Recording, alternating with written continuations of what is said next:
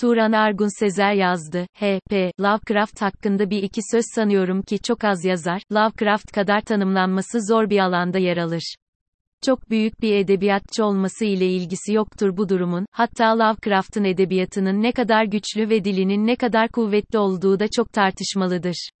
Ancak onunla ilgili söylenen her söz eninde sonunda onun ne kadar garip olduğunun farkına varır ve o gariplik karşısında dili döner, nutku tutulur. Bilmeyenler için Lovecraft, korku edebiyatının köşe taşlarından birisi olarak kabul edilir.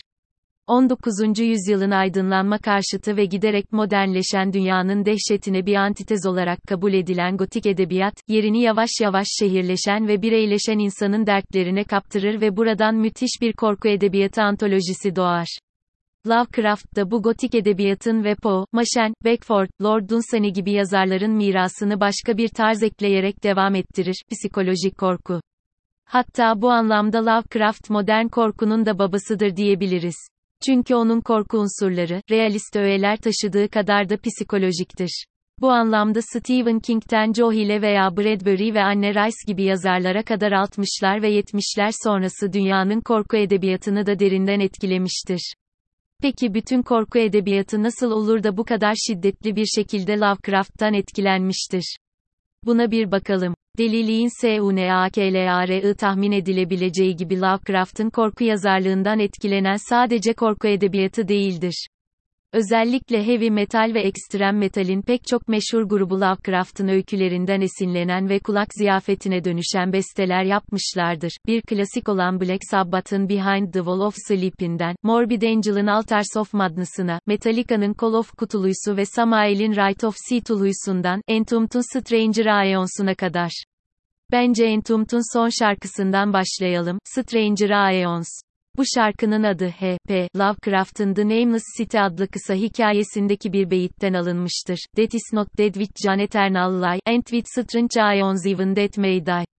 Şu sonsuza kadar uzanan ölüm olmayabilir ve tuhaf çağlar içinde ölüm bile ölebilir.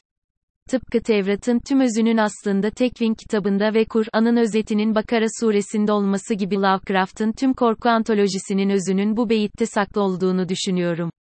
Onun kozmolojisi, kaos ve kozmosun bir arada olduğu bir kainatın resmini çizer. Bu kozmolojide bir kurtuluş veya kefaret yoktur. Sayısız evren ve sayısız boyutun oluştuğu kaotik ve kozmik bir varoluş düzeni içerisinde birbirine karışık tanrısal varlıklar yani deitiler vardır. Hikayelerinin çoğunda kahramanlar trajik bir şekilde bu varlıkların kötücül doğalarıyla karşı karşıya gelirler ve genelde kurtulamazlar, alkoliktirler, bu varlıklarla karşılaşmaları sonucu zafiyete uğrayan akli dengelerini her an kaybetme tehlikesi içindedirler. Belki The Shadow of Over Innsmouth hikayesi bir istisna olabilir. Innsmouth denilen bir kasabada konuk olan hikayenin anlatıcısı bu gizemli, korkutucu ve tekinsiz kasabadaki balık gözlü korkunç varlıklarla olan karşılaşmasını anlatır.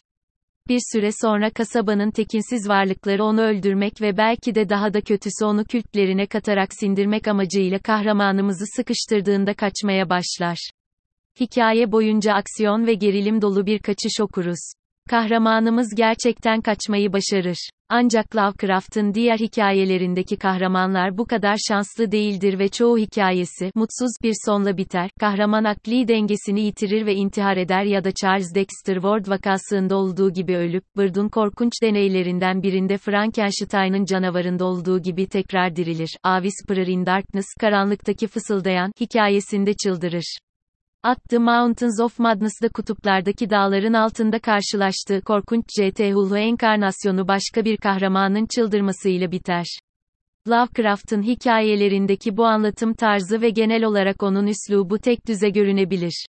Ancak sebebini benim de çözemediğim bir şekilde psikolojik korku, felsefi bir alt metin ve sürükleyici bir hikayeden hoşlanan herkesi cezbetmeyi başarır. Lovecraft'ın dilinde sıfatların aşırı derece kullanılması, dile getirilemez varlıklar, isimsiz varlıklar, indescribable, nameless ve kimi zaman hercai bir şekilde mübalağalı anlatımı, edebiyatçılar açısından Lovecraft'ı tartışmalı bir figüre dönüştürür. Lovecraft'ın hikayelerindeki üslubu tek düze görünebilir. Ancak sebebini benim de çözemediğim bir şekilde psikolojik korku, felsefi bir alt metin ve sürükleyici bir hikayeden hoşlanan herkesi cezbetmeyi başarır. Ancak yine de dediğim sebeplerle ve Lovecraft'ın okuru inatla esere çivileme ısrarıyla tüm bunlar affedilir. Bir sonraki paragraf ve bir sonraki sayfaya kadar Lovecraft okuru kitabında tutar, üstelik bu hiç durmaksızın sizi boş beleş lafa tutan arkadaşınızın bir kulağınızdan girip diğer kulağınızdan çıkan sözleri gibi değildir. Sanki Lovecraft, tüm bu hengame ve mübalağa içerisinde derinlerden bir yerden size konuşur. Tıpkı karanlıktaki fısıldayan hikayesinde olduğu gibi, fısıldar. Sizi kurguya ve olanların kaçınılmazlığına bağlar. Elinizden bir şey gelmez. Kahramanın çaresizliğini iliğinize kadar hissettirir ve bundan da çok küçük aralıklarla bile olsa sadistçe bir zevk duymanızı sağlayarak katarsisi yerine getirir. Lovecraft'ın tüm yeteneği bununla sınırlı değildir. Tartışmalı olan edebi değerini size bir bilgi sağanağına tutarak da affettirmeyi başarır. Peki bu istiğfar nereden gelir? Lovecraft'ın inanılmaz derecede geniş ve insanı hayranlık içerisinde bırakan derin mitosundan.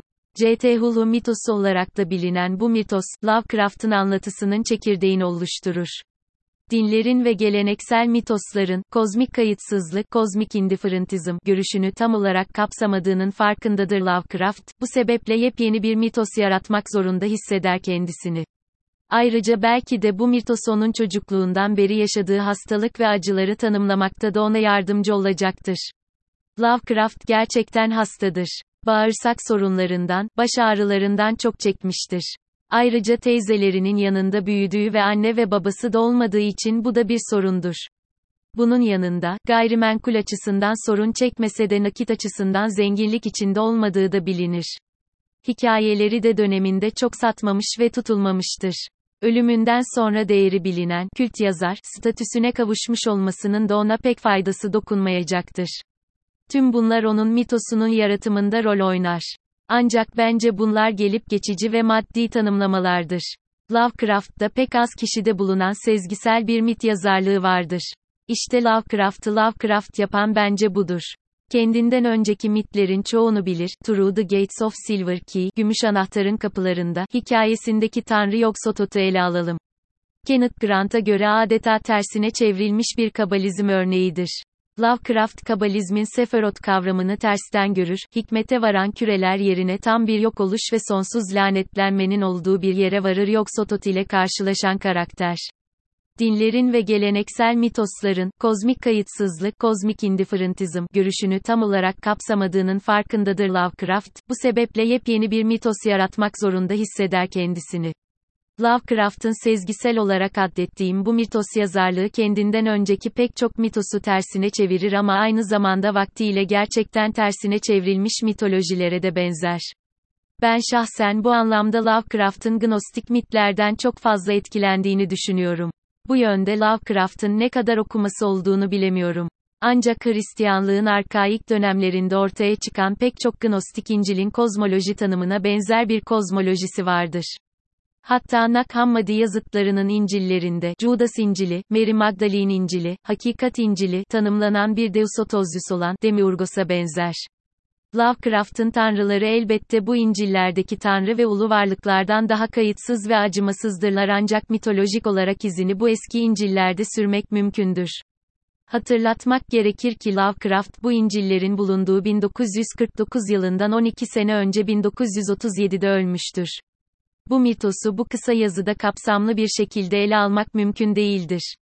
Ancak ana hatlarıyla bahsedelim. Önce belirtmek gerekir ki bu mitosa adını veren Cthulhu en yüce tanrılardan sadece birisidir ve büyük eskilerden, Great Old Ones olarak bilinir. Yig-Gtenado, Nug ve Yeb, Ciskut gibi tanrılar en eskileridir. Bir şeyi daha belirtmek gerekir, bu mitolojideki tanrılar sadece bunlarla sınırlı değildir ve inanılmaz geniş bir liste vardır. Bunların bir kısmı Lovecraft'ın hikayelerinde geçer bir kısmını da Lovecraft'ı, en az Lovecraft kadar anlamış ve Lovecraft'ın öykünün ilk örneklerini yazmış olan August Derleth, Clark Ashton Smith ve Robert Erwin Howard gibi yazarların katkılarıyla daha da genişletilmiş bir lejendaryuma yani efsane alemine dönüştürülmüştür. Büyük eskiler, zamanın bile takip edilemediği zamanların ve korkunç boyutların varlıklarıdır. Cthulhu gibi tanrılar gerçek formları bir insana göründüğü zaman o insanı tamamen çıldırtacağına inanılan şekilsiz, amorf ve kaotik bir görüntüye sahiptirler ve genellikle Lovecraft'ın hikayelerindeki talihsiz kahramanlar ister kendi niyetleriyle ya da trajik bir sebeple isterse de bu tanrılara tapan acımasız bir kültle karşılaşmaları neticesinde delirirler. Bu tanrılar, zaman ve mekanın boyutlarının dışındaki varlıklarıyla sınırsız ve her şeyi kapsayan kesintisiz bir varlığa sahiptirler. Ancak onları sınırlandıran şey tam da zaman ve mekanın kendisidir ve yine bu sebepten, zaman ve mekan içerisinde ancak belirli bir görüntüye bürünebilirler, buna rağmen yine de görüntüleri bir insanın aklını kaçırmasına yeter. Bu dehşetler ile genelde baş etmenin bir yolu yoktur çünkü onları etkisiz kılacak herhangi bir büyü veya bilimsel bir araç bulunmaz. Mitos'ta aynı zamanda büyük eskilerden bile daha eski, kadim tanrılardan, Eldergaz bahsedilir. Bunlar Yaddeda, Bast, Hypno gibi tanrılardır ve Lovecraft mitolojisine onun ölümünden sonra eklenmişlerdir. Kadimlerin yanında bir de Lovecraft'ın, diğer tanrılar, Othergods dediği varlıklar vardır. Bu tanrıların kimi kadimlerden partenojenetik bir yolla kimi de çiftleşme ile doğarlar. Örneğin Yog-Sothoth'un Shep-Niggurath ile çiftleşmesinden Nug ve Yeb doğarlar. Nug ise Cthulhu'yu partenojenetik yolla kendinden doğurur. Diğer tanrılar, Lovecraft lejendaryumunda aynı zamanda dış tanrılar, Outer Gods olarak da bilinirler. Denizin ve uykunun tanrısı Dagon böyle bir diğer tanrıdır. Lovecraft hikayelerindeki tanrılar gerçekten olsalar bile onların metafiziksel bir ontolojilerinin olduğu tartışmalıdır. Lovecraft'a göre bir şeyin bizim bildiğimiz maddenin dışında olması onu muhakkak doğaüstü bir hale getirmez. Diğer ya da dış tanrıların başında kör ve aptal tanrı olarak bilinen Azathoth bulunur. Azathoth dünyanın tanrısıdır. Tıpkı Gnostiklerde dünyaya karşı kayıtsız bir demiurgos olduğu gibi, Lovecraft'ta da Azathoth bu ilk maddeyi, prime matter, temsil eden hatta ilk nefes olan Numa'yı temsil eden bir varlık olarak kaydedilebilir. Bu tanrıların çoğu kötücül, malevolent olmasına karşılık, kadim tanrıların bir kısmının hüsnü niyetle hareket ettiği örnekler vardır. Bunlardan birisi Lovecraft'ın hikayesi, The Dream Quest of Unknown Kadath, bilinmeyen Kadath'ın düş macerası, NDA anlatılır. Randolph Carter isimli protagonistin öyküsü adeta bir asit tribi renginde ve macera doludur. Carter karakteri evrenden evrene gezerken hayal gücünün tüm sınırları zorlanır, okur adeta çivilenir. Bu hikayede Nodens adındaki kadimlerden birisi iyi niyetlidir ve Carter'a yardım eder. Ancak daha önce de bahsetmiş olduğum gibi bu gibi örnekler istisnaidir ve Lovecraft'ın kozmolojik tasavvuruna uygun bir şekilde kozmik kayıtsızlık örneklerini tam olarak gösterirler. Lovecraft'tan bahsederken onun The Outsider, yabancı, hikayesinden bahsetmeden geçmek olmaz. Lovecraft'ın en beğenilen ve pozitif eleştiri alan hikayelerinden biri olarak kabul edilen yabancı, virane bir kalede daha önce hiçbir insanla karşılaşmamış birini anlatır. Yabancının dünyayla tek bağlantısı kalede okuduğu kitaplardır. Kaleden bir şekilde dışarı çıkmayı başaran yabancı insanların parti yaptığı bir yeri bulur ve derin bir insani ilişki özlemi çekerek partiyi ziyaret eder. Ancak insanlar çığlık çığlığa bağırarak kaçarlar, yabancı tekrar yalnız kalır ve orada bir girintinin içerisinde korkunç bir yaratık görür ve ona dokunur. O yaratık bir gül yabanidir ve onu görünce kaçar. Ancak dokunduğu yaratığın aslında aynadaki bir yansıması olduğu gerçeğiyle biter hikaye. Neil Gaiman, bu hikayenin Lovecraft'ın en dişe dokunur hikayelerinden birisi olduğunu söylemiştir. Benzer bir pozitif eleştiriyi Guillermo del Toro da dile getirmiştir. Bunları daha önce yayınlanan H.P. Lovecraft Fear of the Unknown belgeselinde izlemiştim. Lovecraft'a ilgi duyup izlememiş olanlara tavsiye ederim. 1. Belgeselin adının da gösterdiği gibi Lovecraft'ın tüm odağı, bilinmeyene duyulan korkudur. Onun sözleriyle, insanlığın en eski ve en güçlü duygusu korkudur ve en eski ve en güçlü korku da bilinmeyen korkusudur. Lovecraft bu sebeple aşırı derecede materyalisttir. Ona göre bilinmeyen her şeyin içerisine pozitif olarak ölçülemeyen her şey girebileceğine göre, insan diliyle ifade edilemeyen hiçbir gerçeklik bilinemez, bilinemeyeceğine göre korkunçturlar. Lovecraft, bu vesileyle ateisttir. Hem de şiddetli bir ateist. Bu da bizi yarattığı, mitosun, ne kadar mitos olduğu sorusuna götürüyor. Burası Lovecraft'ın felsefesinin parladığı yerdir aslında. Her ne kadar onun üretimleri teknik anlamda fantastik sayılsa da belki bu anlamda daha bilim kurgusaldır. Çünkü onun psikolojik öğeler taşıyan korkularındaki tanrılar gerçekten olsalar bile onların metafiziksel bir ontolojilerinin olduğu tartışmalıdır.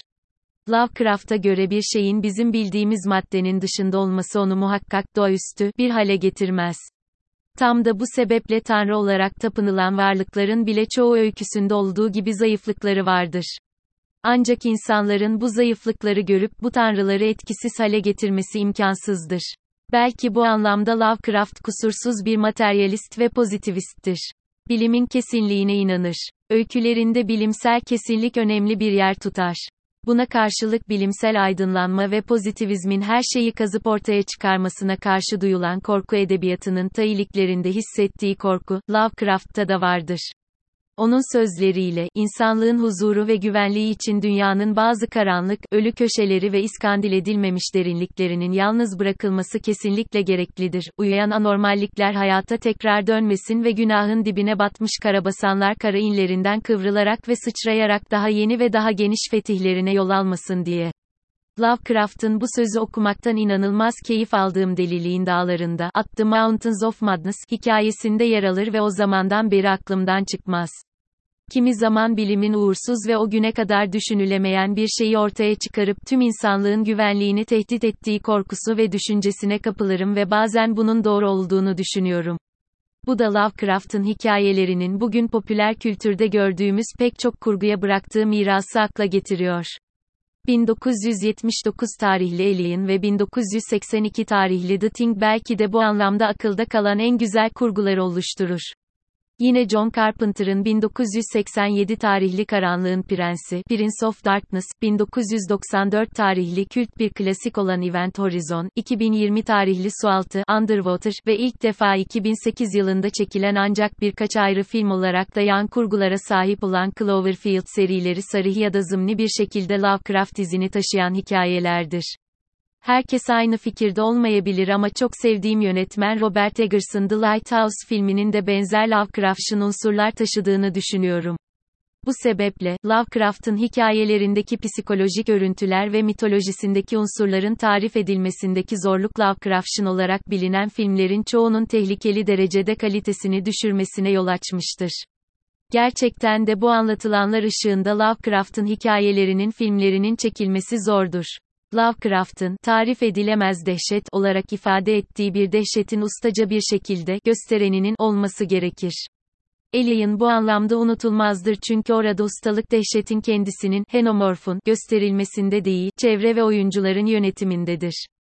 The Thing ve Event Horizon da bu anlamda çok ustaca yapılmış örneklerdir.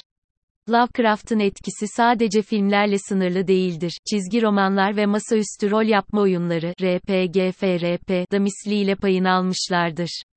Games Workshop tarafından yaratılan Warhammer 40K oyunlarında ve bu oyunlar üzerinden üretilen diğer materyaller, novellalar, çizgi romanlar ve bilgisayar oyunları, bu etki açıkça görülür. Belki gelecek yazıda bundan bahsedebilirim. Lovecraft'ın hikayelerinin filmlerinin çekilmesi zordur. Lovecraft'ın, tarif edilemez dehşet olarak ifade ettiği bir dehşetin ustaca bir şekilde, göstereninin olması gerekir. Enteresan fikirleriyle bilinen Fransız filozof Michel Houellebecq, H.P. Lovecraft, Contre le monde, contre la vie, H.P. Lovecraft, Dünyaya Karşı, Hayata Karşı adında, King'in önsözüyle kaleme alınan ve Lovecraft'ı ve eserlerini tahlil ettiği çok güzel bir kitap kaleme almıştır. Lovecraft'ın Schopenhauer okuyup okumadığını bilmiyorum. Ancak onun Ex Oblivion şiirinin pesimist felsefenin popstar ikonu Arthur Schopenhauer'den etkilenerek yazıldığı iddia edilmektedir. Lovecraft'ın karanlık ve kasvetli dünyasında Schopenhauer'in etkisinin olduğunu düşünüyorum. Bu benzerlik de tıpkı Schopenhauer'de olduğu gibi Lovecraft'ın da politik açıdan doğru bulunmayan görüşlere sahip olmasıyla da açıklanabilir. Lovecraft ağır derecede ırkçıdır. Xenofobiktir ve mizojinisttir. Homofobik olduğu da bilinmektedir. Alan Moore, Lovecraft'ı inanılmaz bir yetkinlikle yorumladığı Providence çizgi romanında onun homofobikliğini çok güzel faş eder. Lovecraft'ın ırkçılığı o kadardır ki 1920'lerin ABD'sindeki okuma yazması olmayan, cahil herhangi bir ırkçı beyaz Amerikalının ırkçılığı bile bu kadar olamaz. Zencilerin yaratılmasına dair başlıklı şiiri On the Creation of the Niggers onun beyaz üstünlükçülüğünün nişanesidir. Elbette bu ırkçılığın dönemsel bir tarafı da vardır. Hatta Lovecraft'ın tüm eserlerini dönemsel olarak okumak da mümkündür. Ancak Lovecraft'ı ölümsüz kılan şey bu politik doğruculuktan öte sanatını ifade etmesindeki ısrarı ve bu ısrarın okurda yer bulmasıdır. Her ne olursa olsun Lovecraft, bıraktığı mirasıyla ve okuru derinden etkilediği soğuk ve kasvetli dünyasıyla edebi ölümsüzlüğü hak etmiştir. P.S. Bu yazıyı yazdığım sırada ekrana bakıp T.Y.P. o hatamı görerek düzelten küçük editörüm, oğlum Arda'ya teşekkür ederim. 1. https://www.youtube.com/watch??2 Enerçik 30 Haziran 2022